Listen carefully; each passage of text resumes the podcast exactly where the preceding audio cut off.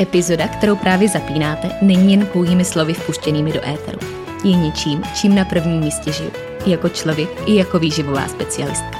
Pro více informací o mě, konceptu odborného nutričního poradenství MG Coaching a možnostech individuální spolupráce můžete mě a můj tým kontaktovat na www.marketagajdosova.com.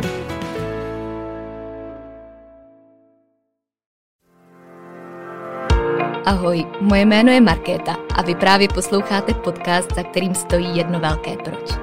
Sdílet, inspirovat a ukazovat cestu. A dnešní epizoda bude vůbec prvním rozhovorem druhé série, a to s fyzioterapeutkou, respektive sportovní terapeutkou Monikou Hosnedlovou.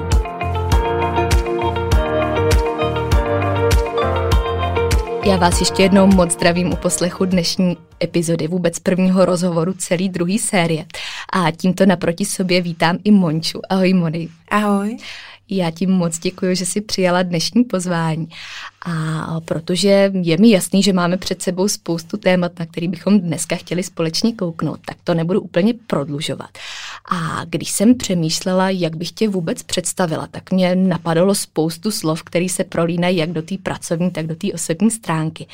A kromě toho, že mm, tady máme spoustu faktorů, který si myslím, že nás dost spojují, ať už se to týče třeba života v zahraničí nebo studia v zahraničí, tak právě třeba i přístupu k práci.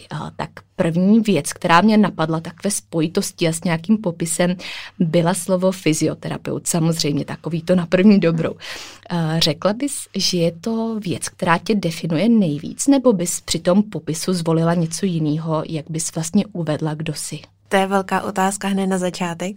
Eh, řekla bych, že 90% eh, mojí životní nebo pracovní náplně je ta fyzioterapie mm. nebo sportovní terapie, pro kterou vyloženě žiju a dýchám, protože pro mě je velký smysl umět pomoct ostatním lidem a dosahovat něčeho, v čem jim můžu pomoct, ať už to jsou výsledky, zdraví, pohyb, cokoliv, tak stejně bych do toho přidala i svůj jak bych řekla, minulost, jak už to bylo bikini fitness, mm-hmm. trénování, který mě potom vlastně navedlo i na tu specializaci ve fyzioterapii, kterou aktuálně dělám. Mm-hmm. Takže bych řekla, ať už to fyzio, tak i vlastně nějaký business owner nebo uh, vlastně sportovec. Mm-hmm. Tak mhm. nějak bych to viděla ve třech slovech. Mm-hmm. Takže vlastně všechno to, co se tam prolíná a co pak dotváří ten obraz. Uh, a ty jsi zmínila, že se specializuješ na sportovní terapii, na profesionální sportovce, což možná není úplně takový ten klasický směr, k čemuž se taky stoprocentně dneska dostaneme. Ale v souvislosti s tím bych se tě určitě ráda zeptala hned takhle na začátek, proč jsi vůbec zvolila tenhle obor pro svoje kariérní působení a co zatím stojí jako ten hlavní důvod k tomu, aby ses dostala vlastně tam, kde jsi dneska. Určitě. Já jsem už od svého dětství se věnovala sportu. Byla jsem aktivní dítě, tady jsem se věnovala, ať už to bylo závodně házené, volejbalu, basketbalu, tak i následně od deseti let jsem jedenáct soutěžila s koňma mm-hmm. a věřila jsem, že to bude moje budoucnost, jelikož jsem potom od 17 let učila trénovat a jezdit na koních dětí a dospělé. Ale když přišel čas k tomu, abych si vybrala vysokou školu a posunula se někam dál ve vzdělání, tak Doma moc nepodporovali moji myšlenku, že bych měla celý život strávit u koní a chtěla mm-hmm. bych svůj potenciál a mozek používat k něčemu smysluplnějšímu. Takže jsem přemýšlela nad tím, když já nemůžu být ten jezdec, ten atlet nebo v vozovkách ta hvězda, která vyhrává soutěže a tak dál, tak chci být někdo, kdo je v tom daném okruhu toho člověka. A já, jakož pocházím ze sportovní rodiny, tak my jsme naštěstí měli vlastního fyzioterapeuta nebo chiropraktika, který se o nás mhm. běžně staral. A to mi přineslo myšlenku, že to je něco, co bych chtěla dělat. Že chci dělat fyzioterapie, pomáhat lidem, ale na druhou stránku pro mě velký tabu bylo, že nechci skončit v nemocnicích a nechci skončit v určitém prostředí, který by mě nebavilo mm. a nemohla bych potom dávat 100% těm lidem, se kterými mám pracovat. Mm-hmm. Takže tam vznikla ta myšlenka celého kariérního směru, který ti dával smysl i z té osobní zkušenosti? Přesně tak. Takže já jsem viděla, jaký mě dával smysl, že jsme my jezdili k nějakému terapeutu, pomáhal nám, mm-hmm. takže musím zaklepat, že já jsem nikdy zdravotní ani zlomeniny neměla. Mm-hmm. Takže jsem chtěla i ostatním dokázat nebo pomáhat, aby i oni na tom byli tak dobře jako já. Uh-huh. A v souvislosti s tím si tam zmínila i to, že jsi prošla nějakou cestou bikini fitness, která uh, možná trošku profilovala to konkrétní působení, který zatím dneska stojí. A kde vlastně vznikl první námět v myšlenkách právě k takovému rozhodnutí? V rozhodnutí jít do bikini fitness? Uh-huh. Určitě, jelikož když jsem ještě žila v Čechách, tak jsem jezdila hodně na koních a tančila jsem, jelikož i moje maminka byla tanečnice. A potom, co jsem na vysokou školu šla do Londýna, do Anglie, tak tam se neměla tanečního partnera, ani koně jsem tam neměla. A tak jsem přemýšlela, když se nemůžu věnovat najednou ani jednomu, tak co jiného bych mohla dělat, co bych mohla dělat při práci a při škole mm-hmm. a nestálo mě to moc peněz a času. A tak jsem se dala do cvičení, do mm-hmm. fitka a následně jsem se obklopila takovou sortou lidí, ať už ve škole nebo v tom samotném fitku, kteří byli opravdu do toho fitness. A já jsem se nějak svezla s nima na vlně až do té doby, dokud jsme nepřišli s myšlenkou, že bych vlastně ten svůj potenciál mohla přinést až na soutěže. Mm-hmm. Tam si zmínila, že uh, si primárně hledala něco, co nestojí moc času a peněz. Kde když koukneme do téhle oblasti vlastně úplně uh, do hloubky, tak to je asi všechno, jenom ne tohle, pokud se bavíme o nějaký profesionální úrovni.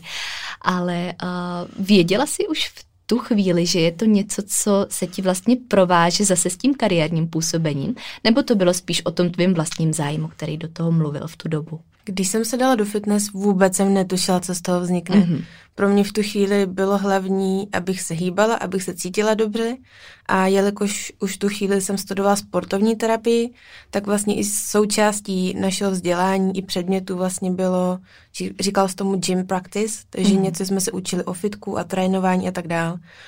A postupem času, jelikož jsem viděla i smysluplnost a poznávala jsem biomechaniku těl a všeho, mm. jak to všechno spolu souvisí, tak o to víc mě to potom naplňovalo. Takže jsem i na sebe zkoušela různé principy a metody, až najednou to vyvrcholilo v to, že jsem si řekla, že jednou to chci zkusit na prkne. Mm-hmm. Jak probíhala ta první zkušenost a vůbec první zážitek na prknech? Wow, uh, první rok byl, jak bych to řekla, takový roller coaster. Mm-hmm. Um, čekávala jsem to hodně, jelikož jsem viděla všude krásné bikinky a soutěžící, ale nějak mi v tu chvíli na začátku nedošlo, kolik je zatím úsilí, což jsem vlastně zjistila až postupem toho prvního roku. Ale ať to byl jakkoliv těžký a někdy jsem to chtěla vzdát, tak musím uznat, že mě to naučilo hrozně moc. Mm-hmm. O tom, mhm. jaká jsem osobnost a co člověk zvládne a co dokáže překonat a tak dál. Mm-hmm. Až mě to vlastně pohltilo tak, že mě to i dokázalo přenést před různý osobní problémy, že jsem byla tak fokusovaná na ten svůj cíl, že jsem vždycky našla nějaký způsob, jak určitý věci vyřešit a tak mhm. dále. Takže když už bychom se na to nedívali z té sportovní stránky, tak z té osobní mě to ohromně někam posunulo. Mm-hmm.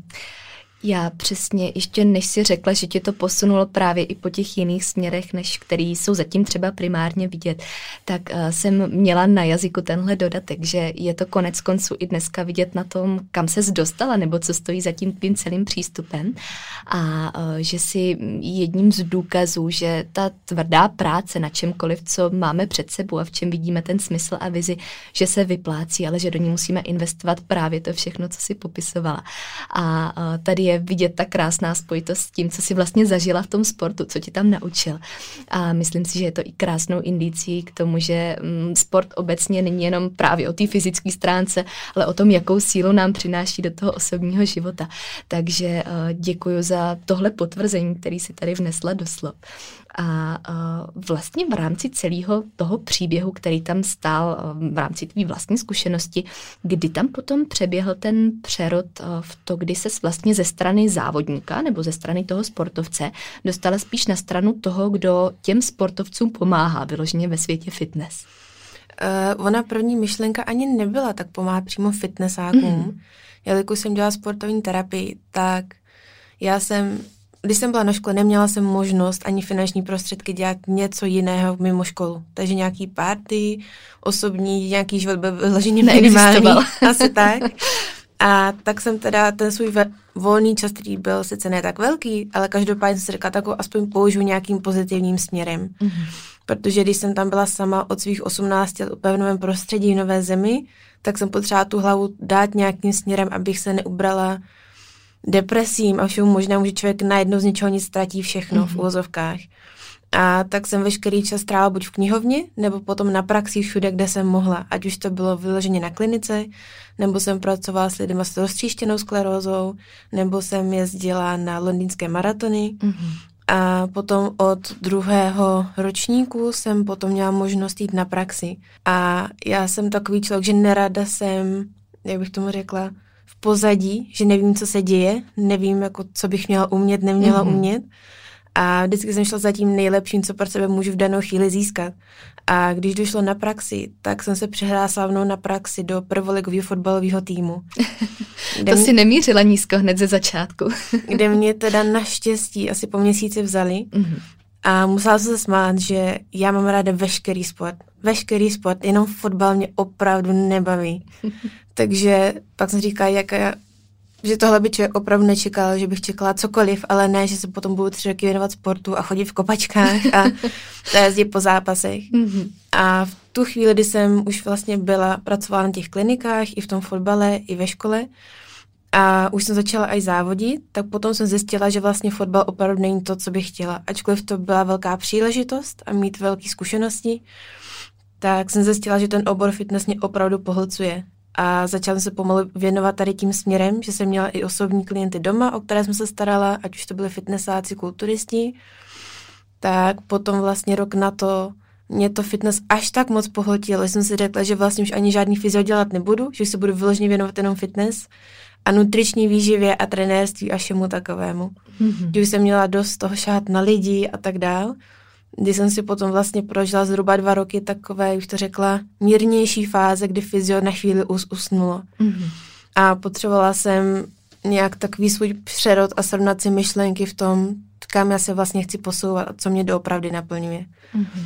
A až vlastně na začátku loňského roku já jsem měla opravdu kousek k tomu, abych se vracela zpátky do Anglie, protože jsem byla dva roky tady a chtěla jsem se vracet zpátky, jelikož jsem dostala možnost uh, studovat na Oxfordu a říkala jsem si, že to je možnost, za kterou by lidi platili, ale nakonec ke mně přišel bratr s tím, že když má za sebou takovou kariéru a znalosti, proč už to opravdu nechci dát hmm. světu a proč už opravdu nechci lidem pomáhat a tak dál. Takže to bylo takový první nakupnutí vlastně loňský rok, kdy jsem si řekla, dobře, tak, tak už je čas. Mm-hmm, mm-hmm a co zatím vlastně stálo za hm, ty zkušenosti, které možná tě museli trošku usměrnit k tomu, co chceš a nechceš, jo? Co Přesně tam? tak, jelikož hmm. už když jenom jsem se stěhovala potom z Londýna zpátky domů, uh, tak jsem myslela, že se budu věnovat závodění a hledala jsem všechny možné lidi z tady toho oboru, tady v Praze, se kterým ať už bych mohla věci konzultovat, trénovat a tak dál. Takže už jsem vyloženě měla takové ty kontakty tady, mm. kdo tady je, není. A Uvědomila jsem si, že jestli je něco, co mě opravdu naplňuje, tak je tady ten obor fitness. A nemusí to být vyloženě kulturistika, ale jakýkoliv ten profesionální sport. A to fyzio dohromady jsem si už dokázala spojit, že to už je vlastně opravdu to ono, čemu já potom můžu dát 100% a vím, že mě to nebude nudit, vím, že mě to bude bavit se o to starat, vím, že mě bude bavit pracovat s těma lidmi, i kdybych měla letět na druhou půlku světa.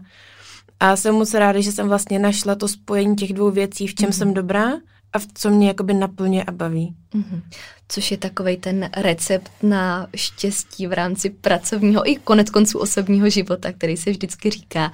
Takže eh, to je dalším důkazem, že to opravdu funguje a že ta magická ingredience tam je.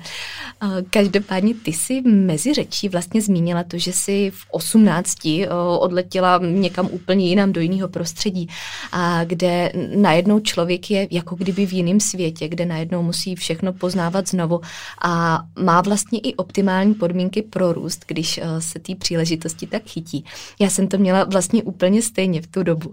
A uh, zajímalo by mě, proč si tenkrát vybrala zrovna Anglii. Jestli to byla záměrná volba, třeba kvůli škole, nebo jestli tě tam lákalo něco jiného. Já jsem poprvé v Anglii byla, když mi bylo 14. Mm-hmm. A já jsem celkově pro angličtinu měla, jak to řekla, slabost. A potom, když jsem vlastně hledala školu, tak já jsem zpočátku vůbec nevěděla, že to bude Londýn. Já jsem věděla, že chci teda někam úplně mimo, chci změnit prostředí. Mm-hmm. A u nás se nemohla najít tu správnou sportovní terapii, kterou já bych chtěla provádět dál. Mm-hmm. A čirou náhodou mého bratra kamarád se mi ozval s tím, že vlastně studuje v Anglii a jestli chci, že mi může pomoct se tam dostat na školy, že tam jsou určité možnosti. A tak slovo dalo slovo, potom jsme kontaktovali agenturu a vlastně do měsíce mě vzali na pět škol. Mm-hmm. Takže to potom už šla tak ráz na ráz, že už jsem ani nestěla přemýšlet a řekla jsem rovnou ano, jdu do toho. Mm-hmm. Jak bys mm, porovnala vůbec český a anglický školní systém, kde vnímáš možná větší benefity a větší prospěšnost třeba právě v rámci osobní zkušenosti?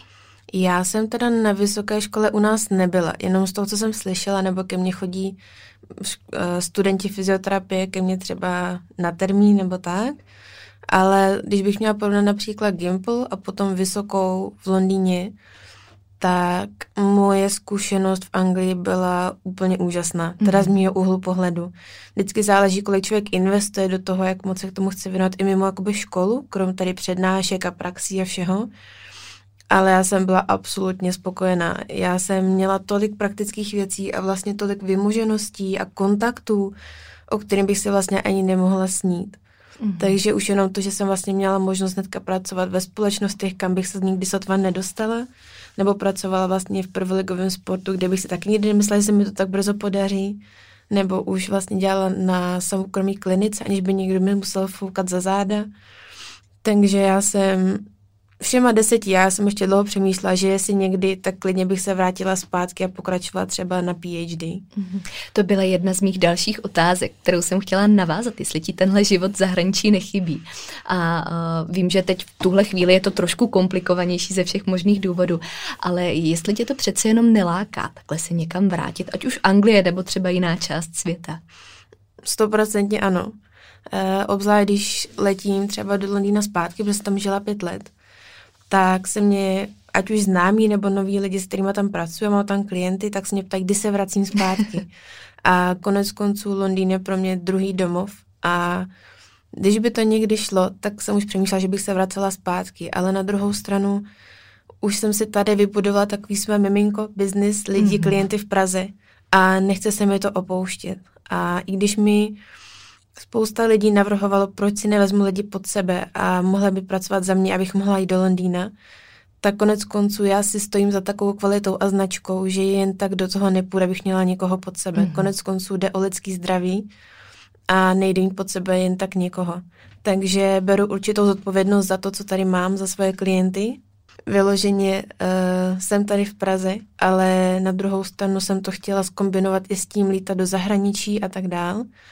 Takže když to zase půjde znovu, tak bych ráda aspoň tak jednou, dvakrát do měsíce zase ráda lítala na soutěže a pracovala právě potom i sporto, se sportovci z celého světa. Mm-hmm. A nemusela se vlastně být na tom jednom místečku, a naopak se rozšiřovat stál obzor a potom moc možnost přinášet další nový poznatky a znalosti. Mm-hmm. Ono je to přesně o tom, že ty si vlastně vzala mm, určitý nejenom ty zkušenosti, o kterých tady mluvíme, ale ty standardy, které si přinášíš sem a který najednou aplikuješ eh, tady v tom našem prostředí a eh, v té vlastně atmosféře, kde to možná třeba ze stran ostatních odborníků tolik neznáme a kde to zase promlouvá i do té tvojí práce, protože si myslím, že právě ty standardy, které si tam získala a vybudovala, jsou eh, jednou z takových vlajkových lodí a takový poznávací znamení, který za tím tvým přístupem dneska stojí, který ty klienti klienti určitě vnímají už jenom po první zkušenosti a vůbec nějakým prvním zásahu. Kdybys mohla jít takhle zpátky do minulosti a rozhodnout se stejně, ať už pro to studium nebo vůbec pro získávání zkušeností, tak změnila bys něco nebo si myslíš, že tohle byla přesně ta cesta, která tam měla optimálně stát? Pokud by byla jedna věc, kterou bych mohla změnit, tak chtěla bych začít budovat svůj biznis hned. Mm-hmm. Nechtěla bych na nic čekat. Nechtěla bych se bát toho, co když něco přijde a co když se něco nepovede. Přijde mi, že jsem těmi dvěmi lety, co jsem se vlastně vrátila sem do Prahy, že jsem i víceméně promarnila. Věřím, že na jednu stranu to byla časová mezera, která mě podpořila v tom si protřídit myšlenky, ale jediná věc, kterou bych si přála, je, abych nestratila ty dva roky času. Mm-hmm. Protože když si představím, jak rychle se to všechno vyvinulo a rozvinulo teď už jenom během jednoho samotného roku, kdy jsme vlastně začali s tím, že jsme otevřeli vůbec nějaký biznis, že budu brát klienty, tak do konce roku už jsem lítala po celém světě. Mm-hmm. A měla jsem klienty víceméně v každý zemi, kam jsem přiletěla. Takže když se jenom představím, když bych začala o dva roky dřív, už bychom byli dneska. Mm-hmm. Takže si můžu někdy třeba někomu jenom něco poradit, tak ať člověk nečeká. A vždycky člověk nejvíc bude vidět, až když to zkusí. Mm-hmm. A teď je ta správná chvíle, právě v momentě, kdy posloucháte. A, takže to vlastně, když si to tak zpětně beru, jak si teď říkala, že za ten rok, kolik se toho stačilo změnit, tak mě uh, nepřestává fascinovat, jak je ten čas vlastně relativní. Když si to tak vezmeme, že nějaký dva roky v uvozovkách proměněný uh, tady stojí oproti tomu jednomu, který vlastně tě úplně katapultoval někam jinam a kde teď za tím tvým jménem stojí značka, která už um, vlastně sama o sobě říká to, co tam je, co za ní stojí za ty standardy. Takže takže uh, taková rada zpátky do minulosti asi a věřím, že uh, i pro spoustu lidí, kteří uslyší, že to bude hodnotná informace.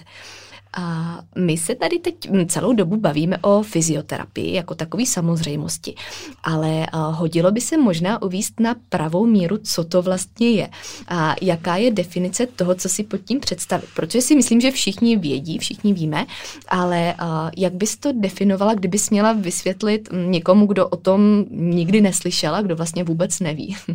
Určitě. Uh, fyzioterapie je veliký spektrum a každý odborník to může vzít z, jiné, z jiného úhlu. Takže ať už já se specializuji vyloženě na sportovce, tak můžou být lidé, kteří se specializují třeba na maminky, co čekají děti, nebo to může být naopak na děti, nebo na běžnou populaci, cokoliv to může být. A teda alespoň, když já mluvím ze své vlastní zkušenosti, tak já jsem tady o to, abych člověku pomohla od bolesti. Ne pomocí prášku, ani ne pomocí vyložení nějaké rehabilitace, ale že já toho člověka se snažím napravit vyloženě už na místě. Takže když už ke mně někdo přijde s bolestí hlavy, s bolestí ramene, s bolestí zad, tak se spolu snažíme najít příčinu, od čeho to může být. A může to být jenom maličko, kterou člověk dělá v běžném životě, tak stejně tak to může být nějaký velikánský zranění. Hmm. Takže jakmile najdeme vlastně ten problém, co, co to může způsobovat, tak buď už můžeme vlastně do toho zasáhnout rovnou na místě, ať už manuálně, případně nějakým potom cvičením, co bylo potřeba dál, a tak nějak následně to tělo a to člověk korigovat zase k tomu zdraví, aby se člověk mohl hýbat, jak potřebuje. Kolikrát u toho sportovce je hodně potřeba i potom pracovat s psychikou, že to je všechno spojené dohromady. A v tomhle můžu říct, nebo zatím se stojím, je taková moje originalita, že jelikož já jsem si prošla tím vším, čím ti moji atleti si procházejí, o to více jim potom můžu vlastně zaměřit i na tu psychiku, i na to tělo mm. a dát jim vědět, co jim to tělo říká. Takže už jenom, když kolikrát potom člověk porozumí, co to tělo mu říká a proč se děje, co se děje, tak i kolikrát ty sportovci můžou předejít úplný únavě, nebo mm. že by to tělo úplně zdevastovali.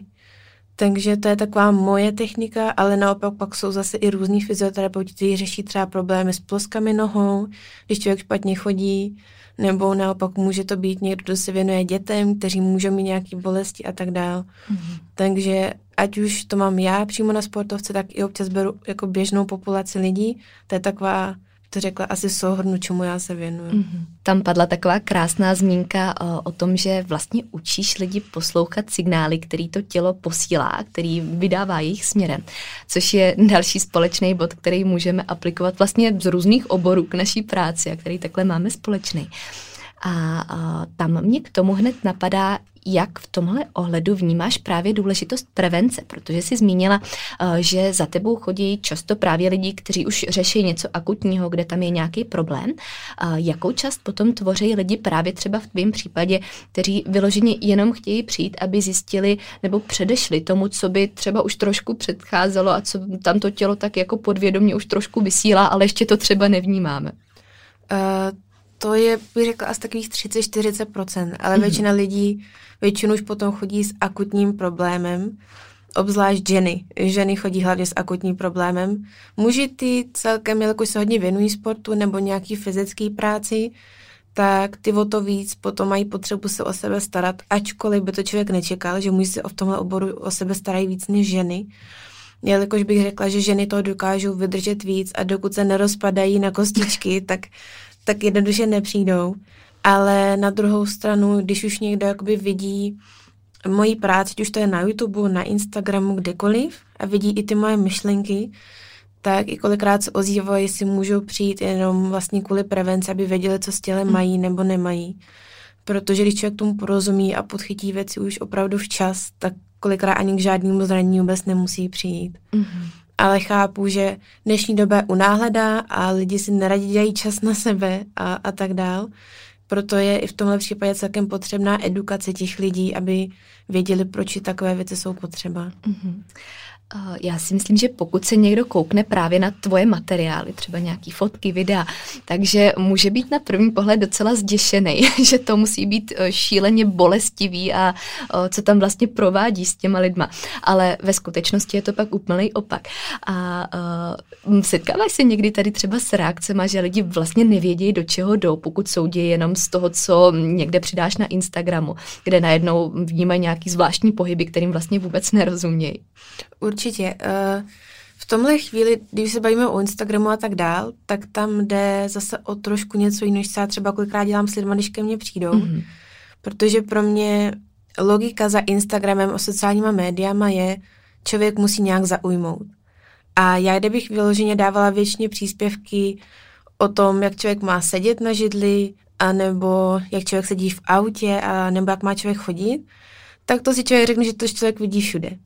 A když člověk potřebuje zaujmout nějakou svoji prací, aby vyniknul, aby ty lidi najednou si řekli, aha, to je vlastně něco, co já bych chtěl zkusit, nebo co jim opravdu může pomoct, tak musím přidávat i věci, které člověk třeba jen tak nikde nevidí, mm-hmm. který člověka zaujmou a řekne si, aha, tohle bych opravdu chtěl.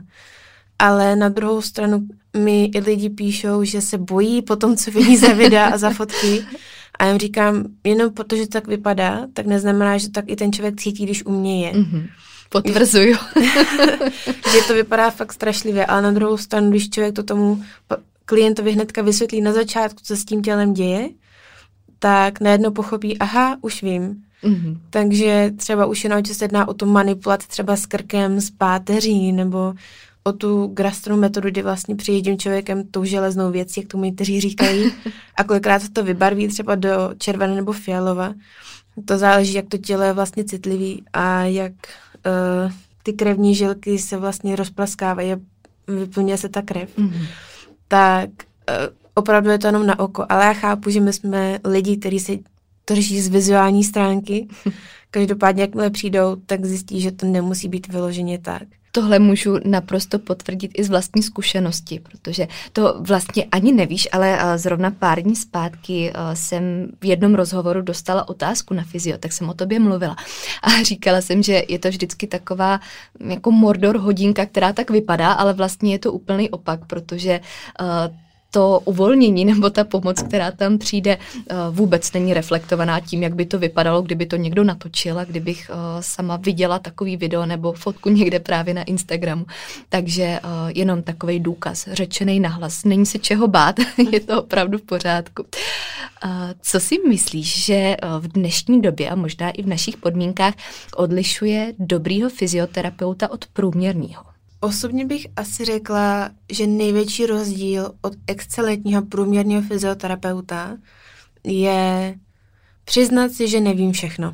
Mm-hmm.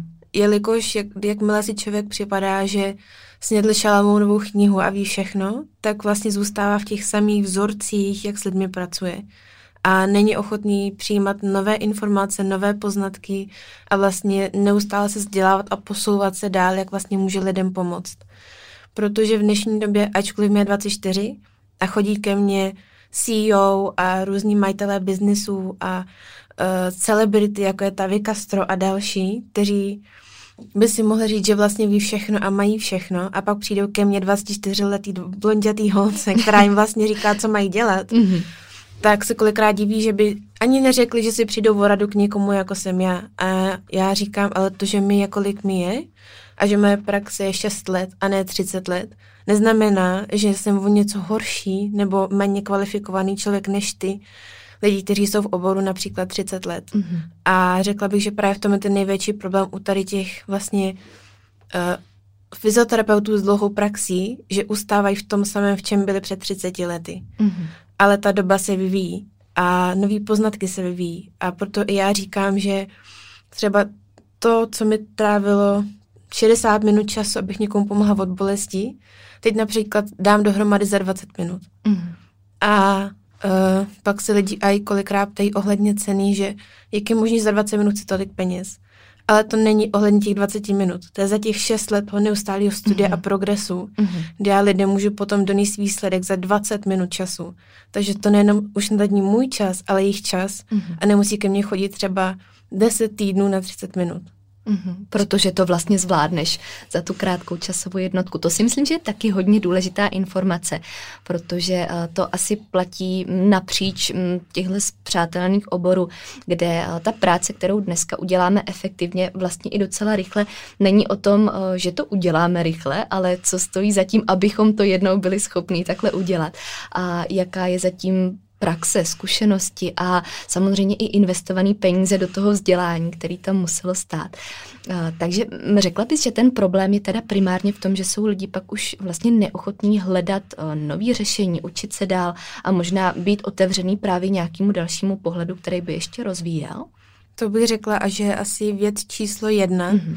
Věc číslo dva je, že fyzioterapeuti se snaží obklopit celý spektrum lidí. Mm-hmm. Ale tady je zase ta věc, člověk může se věnovat čemu spektru lidí, ať už to jsou děti, dospělí, seniori, sportovci, nesportovci. A když člověk vezme, že se věnuje celému spektru, tak jak může vědět o každý jednotlivý části lidstva to nejlepší. Mm-hmm. Opět to nejde. To je to samé, jako když by, měl člověk, když by byl člověk výžový poradce, nebo by byl potom nějaký coach na přípravu na závody, opět to je něco úplně jiného. Mm-hmm. Protože třeba kouč na závody ví přesně, co má tady ten závodník přesně dělat, aby ho dostal do maximální kondice. Když to běžný využijí poradce, ti zase poradí s něčím úplně jiným. Ale na druhou stranu oba dva jsou experti v tom jejich oboru. Mm-hmm. Takže, to Takže taky... ta specializace v podstatě. Mm-hmm. To je určitě pravda. Uh, Kdybys ty osobně byla v pozici člověka, který teď eh, vyhledává fyzioterapeuta, tak co by měl v tvých očích splňovat, aby to byly ty charakteristiky, kde si řekneš, tomu se svěřím do péče a eh, ten má můj důvěru? Mm-hmm. Určitě za by to byla praxe, mm-hmm. klienti, jaký k němu chodí, výsledky klientů a potom i ten jeho content, který produkuje, uh, jestli má neustále jako potřebu se vzdělávat nebo něco nového přinášet. Takže to je taková jakoby hlavní věc. Mm-hmm. A další taky, za jak dlouho vlastně ten člověk dokáže dostat ty výsledky a jestli já s tím člověkem rezonuju. Takže bych asi, i kdyby člověk dokázal mi dát nejlepší výsledky, ale byl by to někdo, s kým já si nesednu, tak vím, že i to moje tělo nepovolí, když se mnou bude ten člověk dělat cokoliv. Mm-hmm. Mm-hmm. Takže to je taky hodně důležitá stránka u těch fyzioterapeutů, tam mít takovou tu určitou lidskost, aby ty lidi s ním mohli rezonovat. Pořád je to komunikace člověk s člověkem. Mm-hmm. Takže souznít s tou filozofií, která zatím stojí. Mm-hmm. A jak moc vypovídající bys řekla, že jsou tady právě reference klientů? Je to z tvýho pohledu něco, na co právě obracet tu pozornost v momentě, kdy se rozhoduješ? Uh, určitě taky. Další věc je mm, se na to dívat z pohledu profesionála, jako jsem já, a z pohledu lajka. Jelikož jsem viděla i recenze určitých lidí, nějakých fyzioterapeutů, kteří jim potom udělali maximální recenze, jak jsou spokojení a nevím, co všechno v tu danou chvíli. Ale já když se na toho člověka podívám, který u toho, který u toho fyzioterapeuta byl, tak já vidím, že se na něm absolutně nic nezměnilo. Mm-hmm. A vím, že ten člověk stejně za týden bude mít stejně ten samý problém. Takže zase otázka recenze, jak od koho. Mm-hmm. Jo, že vlastně v tu danou chvíli člověk ti může dát maximální recenzi, ale za týden ten člověk tam bude muset jít znovu. A pokud ten člověk, co dává recenzi, nemá zkušenosti s někým dalším, tak i průměrnému fyzioterapeutu bude říkat, že je nejlepší. Mm-hmm. Takže to je zase otázka a je to relevantní. Mm-hmm takže taky úhel pohledu. A jasně, možná tady ten pocit stejně na konci dne bude nejsilnější faktor, který z toho můžeme získat sami pro sebe. Mhm. Když se podíváme eh, vyloženě do praxe mm, lidí, kteří teď možná poslouchají a kteří přemýšlí, jestli třeba taky nepotřebují zajít na fyzio, ale mají pocit, že eh, je vlastně nic nebolí, že je nic netrápí. Eh, řekla bys, že je v tu chvíli stejně důležitý vlastně zjistit, jak na tom jsou a právě se obrátit stranou té prevence? Určitě. Prevenci doporučím každému, mm-hmm. uh, ale záleží tak, jaký smysl člověk zatím hledá. Každopádně, pokud je to někdo, kdo se chce o sebe starat, chce mít jistotu, že bude zdravý, tak stoprocentně doporučuji. Pokud tam někdo jde z násilí, nebo že si to nemůže dovolit, ale stejně, no, ona říkala, tak nenutím nikoho nikdy. Mm-hmm. Nejsem ty člověka, co by neustále někoho nutil na prevenci a tak dál. Každopádně pokud někdo se chce věnovat sportu, být aktivní, být dlouho ve zdraví, tak stoprocentně. Mm-hmm. Jak často by měl potom chodit? Já vím, že tohle je taková asi uh, otázka nemožná k zodpovězení, ale přece jenom, kdybys měla nějakým způsobem univerzálně tohle nacílit. Uh, když bych to rozdělila na sportovce a nesportovce, mm-hmm. tak svým atletům, kteří ke mně chodí, když jsou vyloženě v sezóně, připravují se na závody, tak většinou je u sebe mývám jednou za dva až čtyři týdny. Pokud to nejsou vyloženě elitní sportovci, třeba jsou každý týden, ale to je opravdu výjimka. Mm-hmm. A pokud by to měla být běžná populace lidí, tak říkám třeba jednou za dva, za tři, za čtyři měsíce úplně v pořádku. Někdy třeba jednou za půl roku, když je úplně ve zdraví. Mm-hmm. Takže uh, jakmile vám někdo říká, že musíte chodit na kontroly každý dva týdny, tři týdny, tak to není potřeba. Když ten fyzioterapeut vás nevede tou správnou cestou a řekne vám, jak o sebe starat a vy cítíte benefit nebo cítíte se skvěle, tak proč byste měli chodit znovu? Mm-hmm. Takže je to zase vlastně ten princip uh, odevzdat tak dobrou práci v uvozovkách, že tě ten klient už nepotřebuje, nebo minimálně ne tak frekventovaně. Přesně tak, z mého úhlu pohledu by byl ideální svět, pokud bychom my jako fyzioterapeuti ani nebyli potřeba.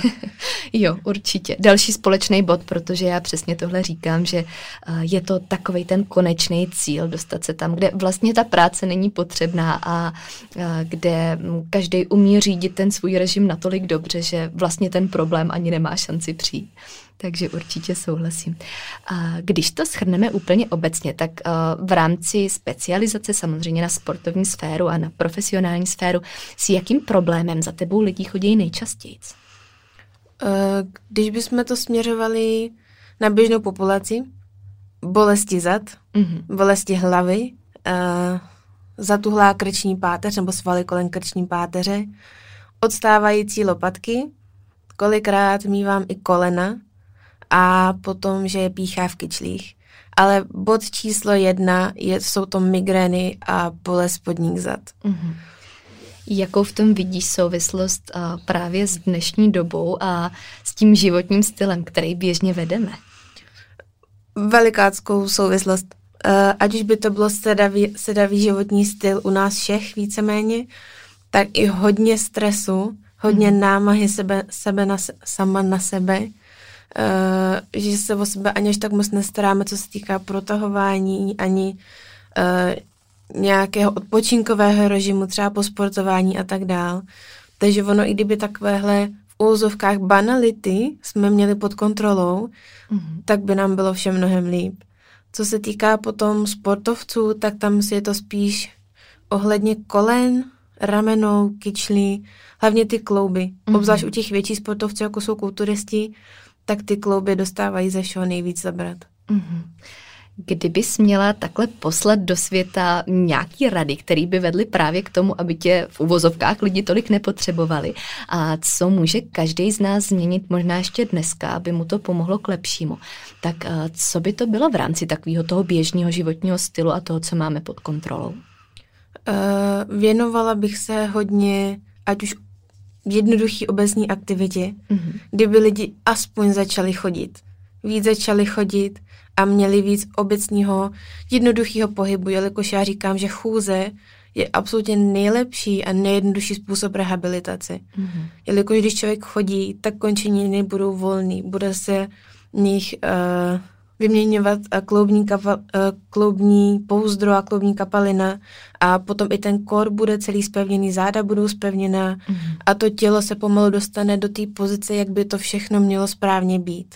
Konec konců před tisíci lety byla pro nás chůze absolutně automatická a až postupně teď jsme se předali do sedavého způsobu života a to je to, kdy to tělo se nám pomalu začíná rozpadat, protože není tak silný, jak by mhm. vlastně mělo být. Mm-hmm vlastně se zase vracíme k tomu, že se odkláníme od té přirozené stránky, nejenom ve stravování, o kterým já tady vždycky mluvím, ale i ve stránce pohybu a když to vezmeme právě z té časové perspektivy, tak to, že sedíme pak 10 hodin u počítače a jdeme sice na ten trénink, kde tam hodinu strávíme ve fitku, ale pak si zase sedneme k tomu počítači, tak to není asi z logiky věci úplně to pravý ořechový. Takže jsem ráda, že to tady zaznělo i od tebe. Uh, na co si myslíš, že by si měli dávat pozor potom právě sportovci, kteří naopak ty aktivity mají možná až moc? Tak u sportovců tam bych doporučila, aby se míň soustředili na vnější podměty, jako je suplementace a další možné přípravky a cokoliv dalšího by mohlo pomáhat. A naopak se zaměřili na regeneraci, spánek, pořádnou výživu, která jim pomůže tak k tomu, aby pořádně ty svaly regenerovaly, i ta centrální nervová soustava by se dobře regenerovala a minimalizovat stres, jak to bude možný. Mm. Ale samozřejmě v dnešní moderní doba takže neustále jsme na příjmu, neustále jsme ve stresu, máme málo času na spánek, málo času na sebe, málo sportovci se protahují, věnují se ať už tím aktivní, neaktivní regeneraci. A tohle všichni můžeme pod kontrolou a je to za nula korun. Mm-hmm. Zmínila si tady i to protahování, který je možná trošku takovým kontroverzním tématem, protože eh, se k němu všichni rádi vyjadřují a zpravidla mají taky jiný názor. A vnímáš to jako věc, kterou bys obecně doporučila každému, nebo to má nějaký svoje ale, který by se měli respektovat? Uh, ono taky záleží na aktivním a pasivním protahování. Mm. Já většinou u lidí, jelikož vím, že nikdo se nerad protahuje a statický protahování nikdo je proti, někdo ne, já nevyvracím nikomu žádnou myšlenku a nechci, aby to tak ani vyznělo, ale pokud můžu někomu něco doporučit, obzvlášť u těch atletů, uh, nejlepší vlastně způsob a výsledky protahování jsou během tréninku. Takže když už někdo jde vlastně cvičit, ať už do fitka nebo jakkoliv, tak ať využívají ty zahřívací série k tomu protažení. Mm. A jdou do maximálního protažení, ať už jsou uh, pod tou váhou týčinky nebo uh, té velké osy, tak ten sval se o to víc protáhne a bude si to pamatovat, že i v takovýchhle výkonech ten sval musí být hezky pružný, prokrvený a cokoliv je potřeba. Takže to je za mě úplně ideální možnost, jak to aplikovat na lidi, co se neradě protahují, nebo je to nebaví, ale zároveň chtějí mít ten stejný výsledek, ne ještě lepší, než při tom samotném statickém stretchinku. Mm-hmm. A pro lidi, kteří třeba úplně aktivně nesportujou? Tak tam bych doporučovala klidně protažení, ať by to bylo mé aktivní nebo pasivní, cokoliv je fajn, hlavně ať to tělo ví, jaký má maximální možnosti pohybu. Mm-hmm. Takže ať už by to bylo po běžný nebo předběžnou aktivitu, jako je na kole nebo při běhání, tak úplně ideální stav. Mm-hmm. Samozřejmě řekla bych, že ano a jakým stylem člověk se chce protahovat, to už bych nechala vložně na něm, protože cokoliv je lepší než nic. Mm-hmm. Dobře, já se tady uh, pomalu, ale jistě k závěru přesunu ještě k takovému uh, schromáždění myšlenek, který stojí právě za tím vším, o čem tady dneska můžeš mluvit ze své profesní sféry. Uh, já mám pocit, že lidi často za tím dnešním statusem vidějí právě už jenom takovou tu špičku ledovce, uh, to, o čem tady dneska mluvíme, ale uh, často nevnímají už to, co stálo pod tím ledovcem a co tam vlastně muselo být v roli toho, aby se to vybudovalo. Uh, co bys řekla, že stojí právě za tím tvým úspěchem, když to takhle řekneme úplně obecně? Wow, toho je mraky. uh, Hodně lidí se mě na to ptá, že jak je možné, že najednou z ničeho nic jsem mm-hmm. vidět. Jak je možné z ničeho nic dělat tohle, tamhle to. Uh, za sebe bych viděla, že to je celý šest let práce. Že už vlastně, kdy jsem nastoupila vlastně na vysokou školu, už jsem do toho chtěla dávat vlastně maximum a chtěla jsem vědět, co nejvíc ze sebe můžu dokázat, a kde se můžu vylepšit, rozvinout. Vyzkoušela jsem si různé roviny, ať už to bylo právě v tom fitness, z mhm. různých úhlů pohledu, jako trenér, závodník. A taky fotbal jsem si zkusila, cokoliv.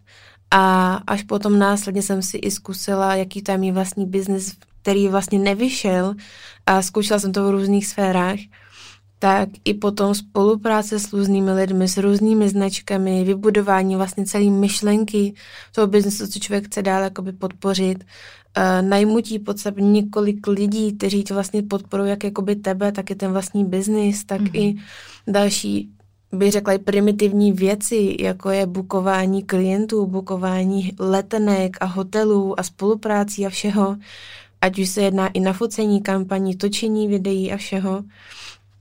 Takže ačkoliv člověk vidí vlastně třeba jenom těch 45 minut se mnou během té, jak to řekla, schůzky, tak vlastně zatím vším je hrozně moc. Mm-hmm. Takže třeba řekněme, strávím 7 hodin s klienty, další 3 hodiny strávím odepisováním na zprávy, e-maily, potom se člověk ještě vrhne vlastně na marketing, na Instagram, Facebook, cokoliv dalšího a potom ještě řeší další věci ohledně nějakých projektů, výroby a, a tak dále, ale to víš ty sama. Mm-hmm. A pořád tam je jenom těch 24 hodin, který musí být rozvrstvený a kde je to hodně určitě i o těch prioritách, který si tam stanovíme a, a kterým vlastně v první řadě musíme věřit hlavně my, aby nám dávali smysl. A jak tě tak znám, tak je mi jasný, že tady samozřejmě nekončíš, že tam jsou ještě další cíle a, a další úrovně, které tam teď stojí v pozici nových vizí. A je tady momentálně něco, na čem pracuješ a co se snažíš posouvat třeba ještě na vyšší úroveň, než je dneska?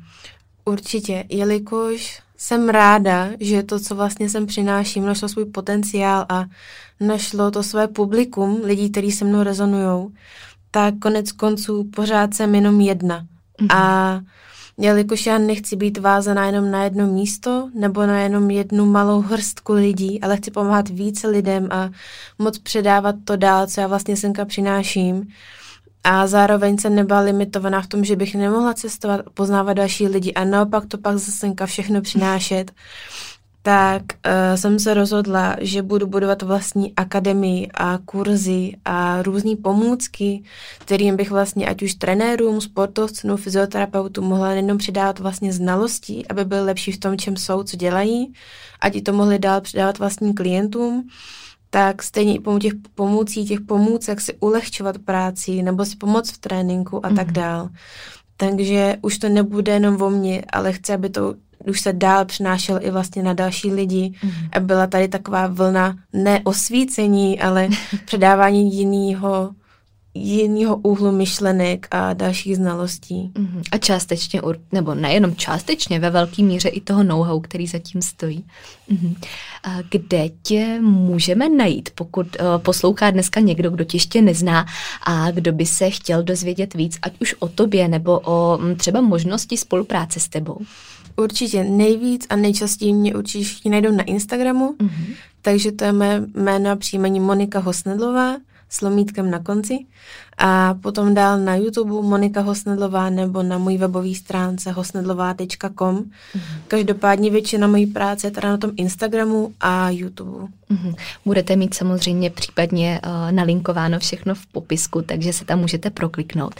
A já bych se tě, Mori, na závěr ještě zeptala, uh, jestli je tady z myšlenek, který jsme dneska probírali, cokoliv, co um, cítí, že je ještě důležitý vyzdvihnout, nebo co bys uh, ráda takhle poslala dál, aby um, to tady zůstalo řečený ještě na závěr a aby to třeba právě zarezonovalo s někým, kdo to v tuhle chvíli potřebuje slyšet. Uh, určitě bych ráda předala dál, aby lidi se nebáli využít svého potenciálu v mhm. jakýkoliv rovině, sféře, cokoliv to je, ať už se to jedná fyzia nebo čehokoliv dalšího.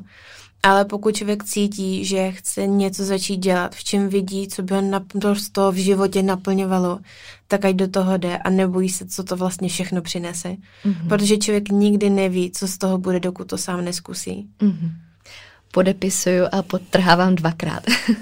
Moni, já ti moc děkuji za všechny odpovědi a, a za pohled na celou fyzioterapii, kterou si sem dneska přinesla.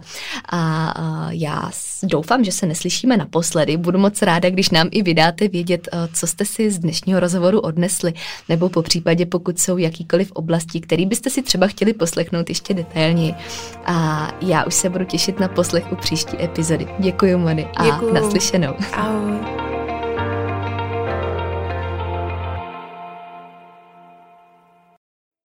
Epizoda, kterou jste právě doposlouchali, v sobě skrývala klíčové myšlenky, které prokládám nejen do svého života, ale také do své práce. Ta představuje ucelený přístup, po kterém bych na začátku své cesty v roli klienta sama pátrala a který mi tenkrát ve světě výživy chyběl. Pro více informací znovu odkážu na svůj web www.marketagajdosova.com nebo na ostatní sociální sítě, které najdete v popisku podcastu.